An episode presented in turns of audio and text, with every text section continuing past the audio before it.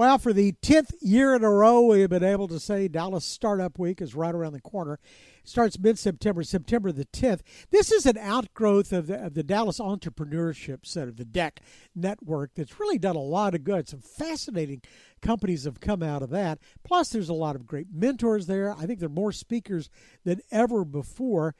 And one of the ones that I'd really want to hear if I were hearing a keynote is for the man who co founded Epinions and which went into DealTime. He's the co-founder of Nextdoor, which is just ubiquitous, and Lord knows what he's coming up next. Plus, he's a shark on Shark Tank periodically. Nirav Tolia is the co-founder and uh, former CEO of Nextdoor and joins us right now. It's good to have you with us.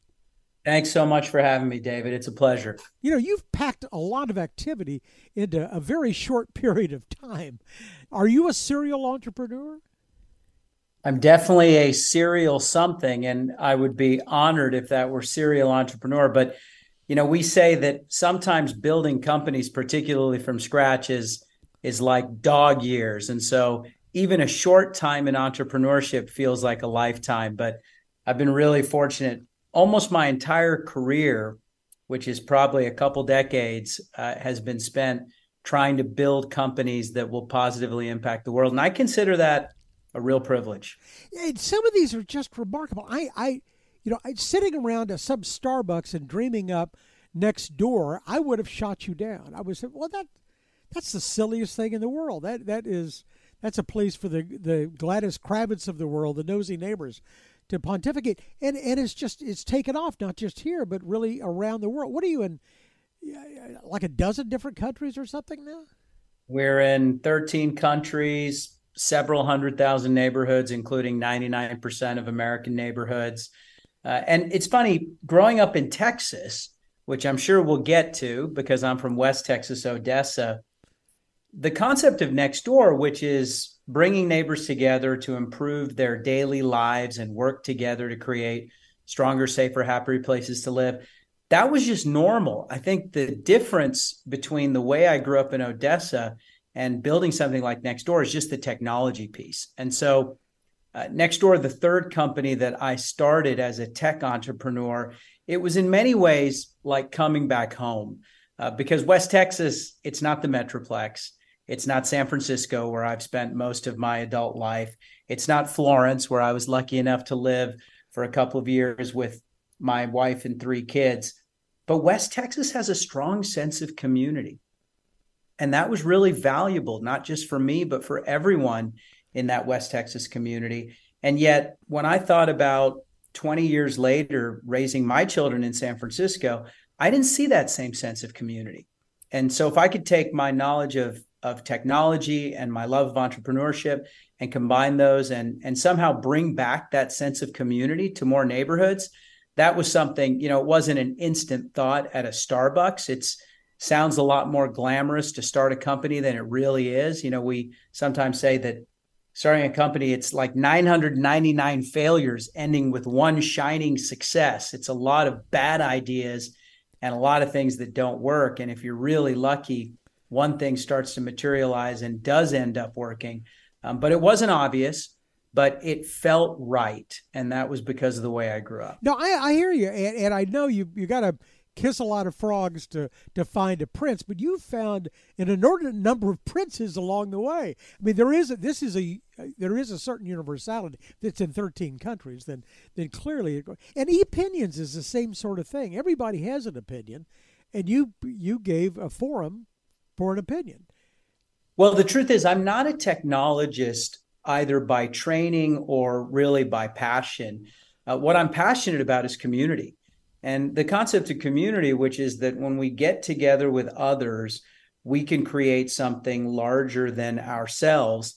That's the thing that's really driven me and really got me excited over my career. And so technology then came along and, and allowed us to do some of these things with an unprecedented scale and speed.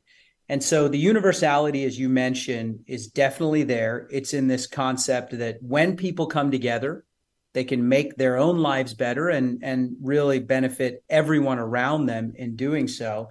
And the technology piece is really, frankly, luck. I mean, to be able to go from West Texas to Stanford for college and be in the middle of Silicon Valley during the dot com boom, that was like winning a lottery ticket because all around me, people were using technology to yeah. create these incredible companies. And I just got to be part of it. Yeah, and the timing really was absolutely perfect. So now I'm curious what you're going to tell them at Startup Week because it's a different atmosphere right now. It doesn't seem like money is being pushed into technology to find the next big thing. The exit strategies seem to be profoundly limited now, whereas they used to be sort of unlimited. People would buy anything on the initial public offering. You know, it's interesting. There have been a couple of whether we call them busts or downturns, recessions, tough periods of time. There was the dot com bust in 2001, 2002. There was the mortgage banking crisis, 2008, 2009 if we look back through those periods of time, interestingly, those end up being great times to build companies. Those end up being times where many of the superstars of today were founded and created and, and sort of evolved during those times. Because when times are tough, you have to work harder. Yeah. You're a little bit more desperate. Necessity is the mother of invention. And sometimes technology goes through these phases where it looks like utopia and no matter what you touch it turns into something magical. And then that utopia turns into dystopia and people stop believing. And no one wants to be working on technology. No one wants to be funding it. We're a little bit more on the dystopia side than the utopia side after many many many incredible years frankly. But it's always a great time to build. It is always a great time to roll up our sleeves and create something out of nothing that the world needs. It's just really hard to do. So what are the tools that you need? You've got three boys. So so you're you've got this this great, you know, canvas to to paint on. What do you tell them they need to be equipped to go out into the world and do the kind of things you do? Uh, you, you were in weren't you a liberal arts major? I was. Both my parents are physicians. They're Indian physicians who immigrated to this country, proud Americans now. And I wanted to follow in their footsteps. I wanted to be a surgeon like my dad. And I got to Stanford as a pre med, and I found it so dry and frankly difficult that I ended up majoring in English literature because English literature was kind of a crash course in the humanities and in the history of the world and thinking and systems and people. And so that was my passion. And the pre med stuff was sort of what I felt like I had to do. And I wasn't very good at it. That's why I didn't ultimately become a doctor. My younger brother, thankfully for my parents, did become a doctor and is practicing in Dallas now. Uh, so I, I, have someone to call if something goes wrong. Um, but yeah, I was a liberal arts major, and that really prepared me, I think, for what Steve Jobs said was the intersection of liberal arts and technology. That's where Steve Jobs said great technology companies can be created. And so to be in Silicon Valley and have all that inspiration around me, uh, and yet to have that liberal arts background really came in handy. But to your question, my wife and I do say that raising our children and our family in general is the most important startup of them all. And we start with our kids and this has been the experience for us building companies uh, and and being executives in general in the business world. We start with who, not what. So a lot of people say, "All right, you want to start a company? What kind of company do you want to start?" Or they might say, "What kind of company do you want to start, and why should that matter?" We tell our kids because we believe this. It starts with who do I want to do this with and who do I want to do this for? And it's a much more humanistic way, we believe, of looking at things. And it goes back to that idea of community. I would never mm. start a company by myself. I know there are a lot of founders who've done that. I can only imagine how lonely and difficult it is. The single most important decision that I've made is who I've been lucky to work with. And it's not just my co founders, it's all the employees, the investors, the customers, everyone that I've come into contact with. And frankly, those are the people who've inspired me and lifted me up when I needed it. And I would be nothing without the people around me.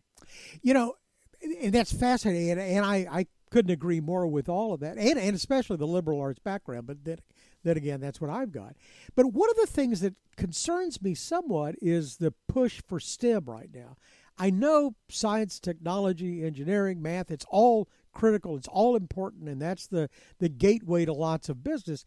But to the extent that you're pushed in that area and you don't have the humanities, maybe you don't conquer the ability to write, I can't believe that it won't come back to bite you at some point in time. Well, sometimes the only way to get people's attention is to go to an extreme. Whereas in most cases, life is a kind of double sided sided coin. And so we didn't have STEM as a focus for so long that now we scream at the top of our lungs that we need STEM.